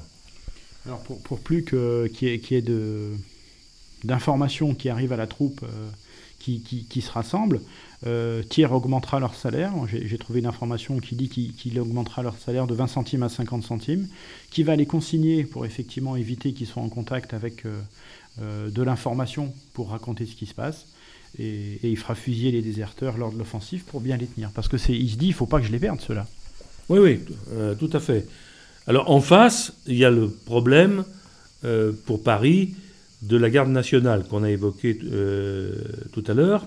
Et la question qui se pose, c'est comment payer la solde? Parce qu'on a parlé de la solde des gardes nationales tout à l'heure. Comment payer ça? Et c'est là qu'on voit quand même chez ceux qui vont devenir les communeux, une certaine dose, à mon avis, de naïveté. D'honnêteté aussi, mais de naïveté. De naïveté désarmante parfois. Euh, où trouver de l'argent pour payer la garde nationale? Ben, On va s'adresser à ceux qui en ont. On va voir Rothschild on va emprunter 500 000 francs à Rothschild pour payer la, solde des gardes nationaux. Rothschild, c'est la Banque de France? Ah non, non, Rothschild, c'est Rothschild. Rothschild, c'est la banque Rothschild. Alors, il y a la Banque de France aussi. Alors, j'ai juste pas précisé sur les, Rothschild, je fais juste une parenthèse, que c'est eux qui, qui, abritent dans leur château de Ferrières euh, Bismarck. Bah, évidemment, parce que les affaires sont les affaires. Et puis, il y a les cousins qui sont aussi en ah, Allemagne. Bah, oui. Euh, Donc... Eh oui, hein, la famille, hein, elle est là pour faire en sorte que tout se passe bien. Voilà. Donc euh, Thiers gagne du temps pour, euh, pour récupérer ses troupes. Et pendant ce temps-là, qu'est-ce qu'elle fait là Alors qui, sont ces acteurs de la commune, là, ce dernier noyau? Parce qu'on a dit tout à l'heure qu'il y avait beaucoup de monde. Euh, qui sont ces acteurs qui, qui, qui, vont intervenir ou qui vont jouer un rôle dans, la, dans, dans cet arc-en-ciel politique de la commune de Paris, dans, dans, les derniers moments, puisque là on rentre dans la partie... Euh, ah ben non, on n'est pas encore tout à fait à la fin, là, hein. on, est, on est seulement en mars, donc ah. euh, euh, Paris a encore deux mois à vivre. non, mais ce que je voulais ajouter pour cette affaire de la solde des gardes nationaux, c'est que on va demander, tu, tu parlais de la Banque de France, on va demander très poliment à la Banque de France de l'argent. Et la, Banque de France accorde des retraits euh, puisque la ville de, Paris a, si je puis dire, un compte qui est, ma foi, pas trop mal approvisionné, et la Banque de France accepte de faire des versements réguliers pour payer la garde nationale. Et c'est là qu'on voit que euh, ces braves révolutionnaires ne, ne, sont pas révolutionnaires jusqu'au bout, parce que il y avait à la Banque de France de telles sommes d'argent que ça enlevait tout souci à la commune sur le plan financier. Or, ils n'ont jamais voulu prendre cet argent. Et Pierre Dominique, qui est un auteur un peu oublié aujourd'hui, mais qui euh, est quelqu'un d'intéressant, qui a été entre autres rédacteur en chef de Rivarol à une certaine époque, euh, et qui a écrit pas mal de choses. Il a écrit un petit bouquin sur la commune que j'aime bien, et euh, il écrit sur cette affaire de la Banque de France, La commune tenait tout, elle ne prit rien. Et ça, c'est, je pense, un des drames de la commune. C'est que euh, si. Et c'est là que Blanqui manque. Parce que Blanqui, lui, il aurait pris, sans problème, tout le fric de la, Banque de France. Ça, leur a été reproché, puisque dans, le même temps, euh, euh, l'information que j'ai, c'est que la Banque de France va donner 50 millions à la commune de Paris, enfin en tout cas prêter, et que dans le même temps, elle va en prêter 250 à tiers. Qui pour, lui permettre de financer. C'est une banque, hein, c'est une banque. Mais il faut bien voir que contrairement à ce que les, Versaillais peuvent dire, et leurs fils et leurs petits-fils, euh, la commune a aussi été une, opération très mesurée, très réaliste, à côté, comme disait Pierre, de, naïveté un peu, un peu infantile. Mais pour la Banque de France, euh, le but, ça a été dit hein, par la fameuse commission des finances qui gérait le budget de la ville, pratiquer une politique de rigoureuse économie qui permettra ensuite de contracter des emprunts parfaitement garantis pour donner à la classe ouvrière les instruments de travail qui la mettraient à même de surmonter la concurrence patronale. Donc tout ça, c'était dans un but bien préparé, c'était pas, hein, il n'y avait pas d'affaire de, de, pot de vin au coin, c'était on, garantit une institution qui, de toute façon, dont, dont, tout le monde a besoin, même la commune. Puisqu'on est dans les affaires... ces braves gens étaient persuadés que la République mais la République de leur vœu, la République sociale, avait un avenir. Et qu'il fallait, comme vient de le dire Jean-Paul, ménager, préserver cet avenir.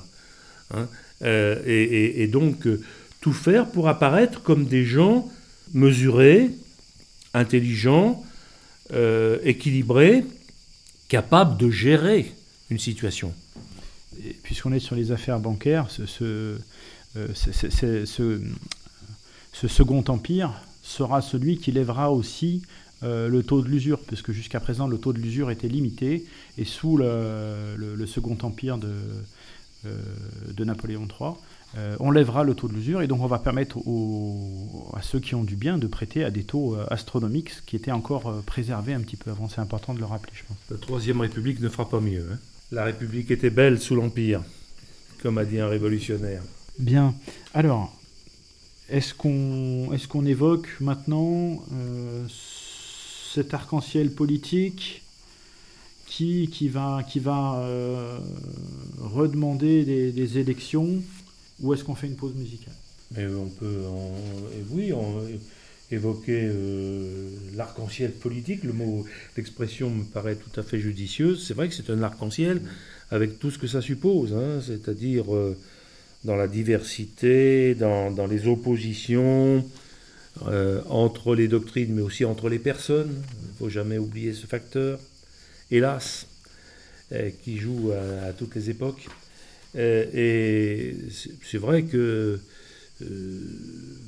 lorsqu'on voit par exemple les blanquistes qui ont tout de suite, dans l'organisation de la commune, pris en main des choses importantes. Je l'ai évoqué tout à l'heure en citant certains d'entre eux.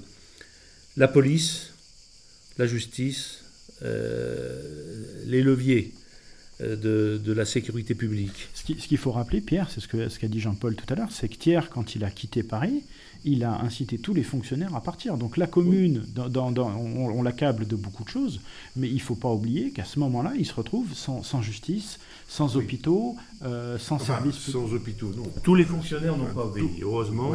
Hein. et euh, les, les, communeux ont eu l'intelligence d'utiliser euh, les bonnes volontés et le savoir-faire des fonctionnaires qui restaient en place, des fonctionnaires, des médecins, etc. Il faut d'ailleurs dire à l'honneur euh, euh, des médecins que beaucoup d'entre eux, faisant abstraction de leurs propres convictions politiques, ont choisi de rester là où on avait besoin d'eux. Et dans Paris, assiégé d'abord par les Prussiens, puis ensuite par les Versaillais, c'est vrai qu'on avait beaucoup besoin de médecins, de médecins, d'infirmières. Il y a eu des femmes admirables qui se sont improvisées euh, infirmières. Reparlera peut-être tout à l'heure du rôle des femmes, qui, est quelque chose de, très significatif. Parce qu'à l'époque, c'était pas très bien vu que les femmes aillent se mêler de choses qui ne les regardaient pas, et en particulier de politique. Donc là, on, a ce gouvernement tiers qui gagne du temps et, pendant ce temps-là, bah, les Parisiens font à nouveau des, des leurs et, oui, et, réclament, et réclament à nouveau des élections. Donc des élections euh, qu'ils vont obtenir après un tir sur la foule le 22 mars. Et donc le 26 mars, à nouveau des élections pour une nouvelle légitimité démocratique. Et on va finir par dire que ça a fini par euh, fatiguer le peuple parisien quand même. Il y a 52% d'abstention. Ça me rappelle un chiffre récent d'ailleurs. Euh, et, euh, et, dans certains quartiers comme le 7e, mais ça c'est normal, c'est un, arrondissement bourgeois, 77% d'abstention. Euh, ne, pas oublier quand même, quand on cite ces chiffres, qu'il y a entre, entre 60 000 et 80 000, on ne peut pas être plus précis malheureusement, mais il y a entre 60 000 et 80 000 Parisiens qui ont quitté Paris.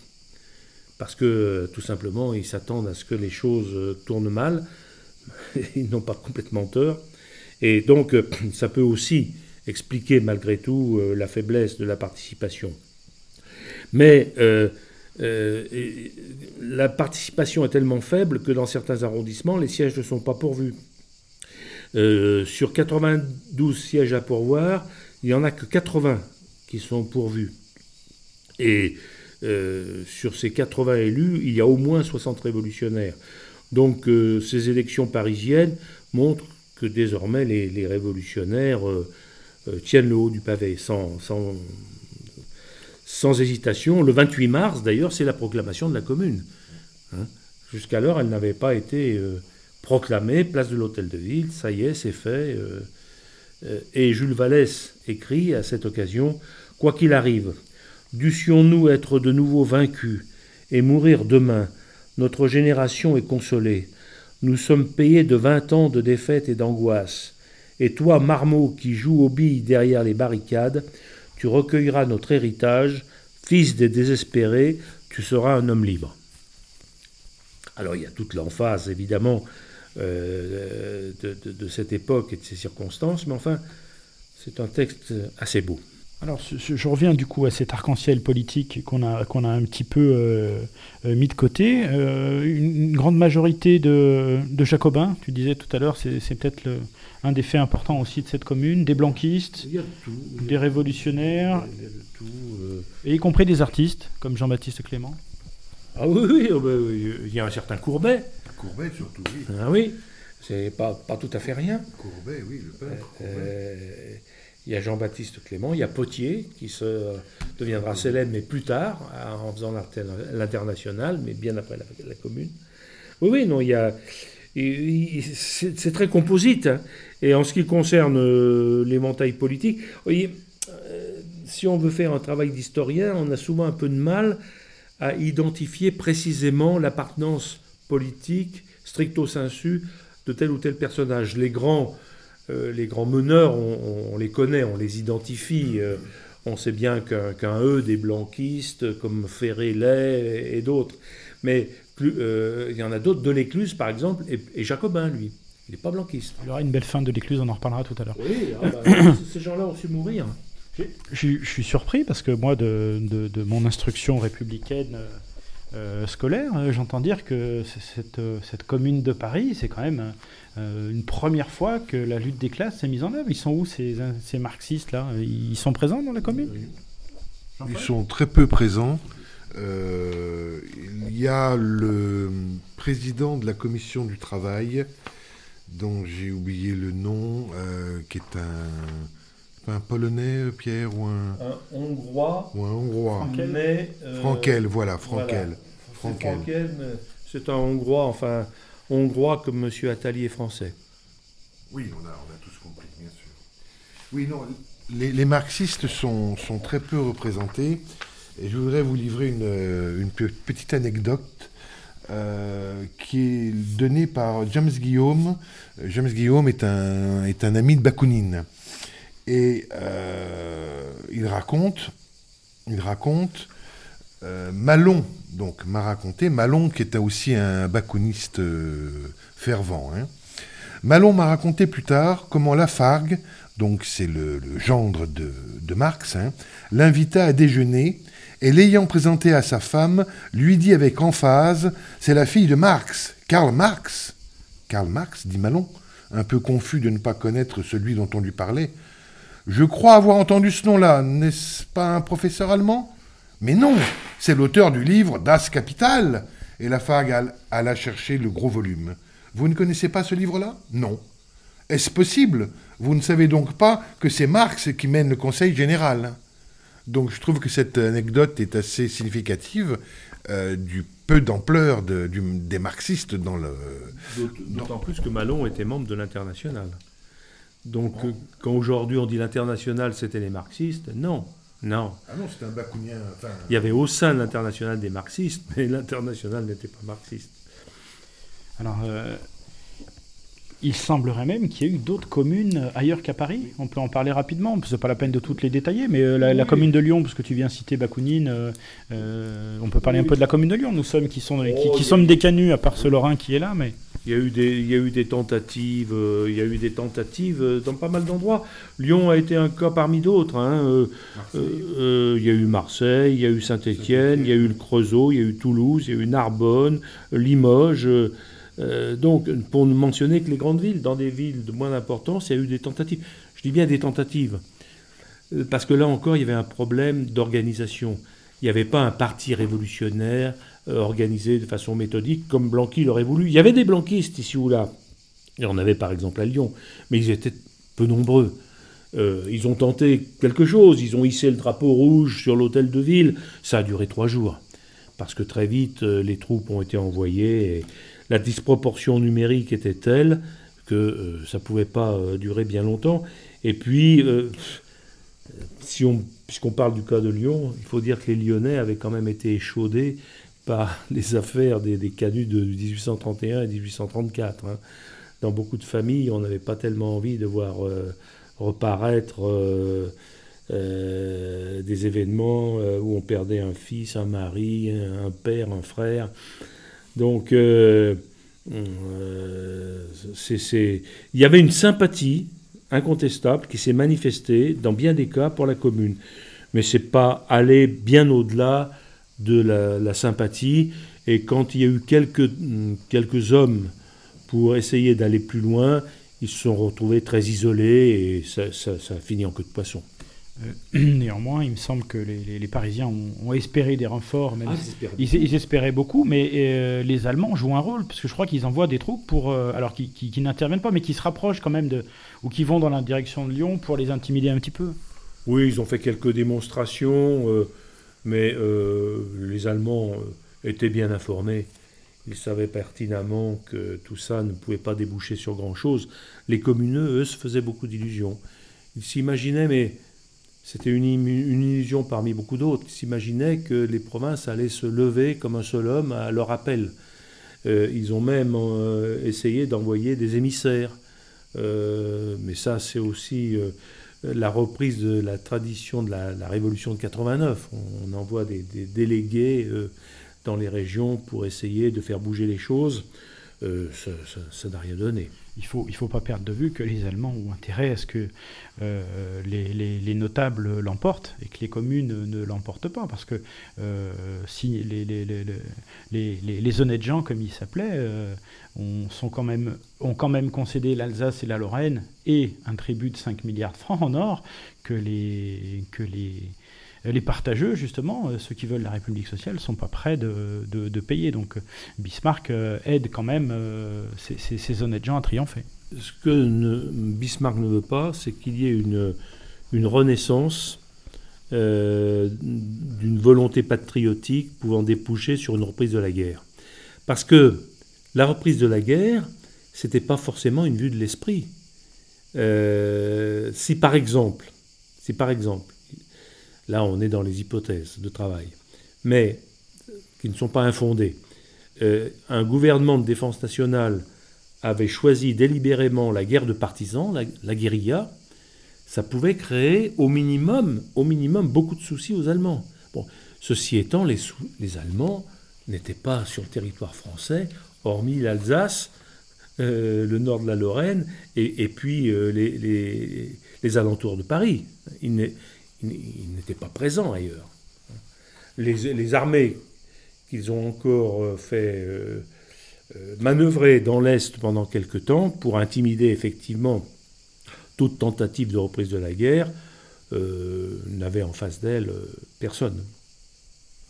Bah, Rossel, sur cette, sur cette histoire de, euh, de, guerre non, frontale aura une phrase que, que, j'ai résumée de cette manière, mais euh, le principe de l'armée rouge, c'est la concentration des troupes, celui de la garde rouge, c'est la dispersion des troupes, et je crois que Rossel était pour la dispersion, justement, pour, pour quelque chose de guerre de guérilla, en fait. Hein. Euh, non, alors là, je, je, je, ne crois pas. Justement, le gros problème de Rossel, c'est qu'il a voulu faire avec des insurgés une armée, on va dire, classique. Alors, Russell est un militaire. Il a fait le Britannique, il a fait Polytechnique. Bon, je veux dire, c'est un, c'est un homme qui reste dans les cadres classiques de l'armée. Et justement, son grand problème, c'est qu'il n'a pas compris qu'il avait une, une armée d'insurgés, qu'il pouvait avoir une armée d'insurgés, euh, et donc d'autres méthodes de combat. Bien, si vous voulez bien, Pierre. Il est tombé de haut, Russell. Hein il s'imaginait pouvoir reconstituer une armée telle que lui l'a connue et la voulait, une armée classique. Il faut bien voir que euh, en 1870-71, envisager une guerre de partisans, euh, c'est quelque chose de, nouveau et de euh, d'un peu d'un peu bouleversant. Parce que ça correspond pas aux normes, à ce qu'on enseigne aux officiers, par exemple. Hein. Euh, et donc, euh, il y a toujours cette idée que, quelque part, il peut être dangereux de transformer en soldats des gens qui n'ont pas que vocation à en faire leur métier. Quoi. Le, soldat d'aventure, on ne sait pas trop sur quoi ça peut déboucher. Et ça, c'est un, une préoccupation qui existe dans à peu près tous les milieux politiques, sauf certains comme les blanquistes. Les blanquistes, alors, la guerre révolutionnaire, tout de suite, quand on veut. Bien. Avant d'évoquer la, commune au pouvoir, euh, je vous propose une nouvelle pause musicale avec cette fois le, temps des cerises euh, de, Jean-Baptiste Clément. Effectivement, c'est quelque chose de, euh, connu, mais il était quand même important de, lui rendre hommage.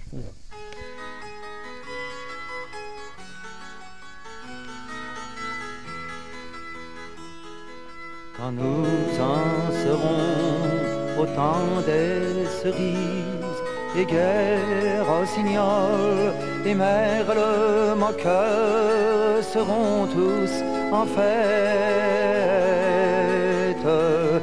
Les belles auront la folie en tête et les amoureux du soleil au cœur nous en serons. Au temps des cerises, sifflera bien mieux le merle moqueur. Mais il est bien court le temps des cerises, où l'on s'en va de cueillir en rêvant des pendants d'oreilles cerise d'amour aux robes tombant sous la feuille en goutte de sang. Mais il est bien court le temps des cerises, pendant de corail concueillant, rêvant vous en serez au temps des cerises. Si vous avez peur des chagrins d'amour, évitez les belles. Moi qui ne crains pas les peines cruelles, je ne vivrai pas sans souffrir un jour vous en serez au temps des cerises, vous aurez aussi des chagrins d'amour. J'aimerais toujours le temps des cerises, c'est de ce temps-là que je garde au cœur une plaie ouverte. Fortune, en m'étant offerte, ne pourra jamais calmer ma douleur. J'aimerais toujours le temps des cerises et le souvenir que je garde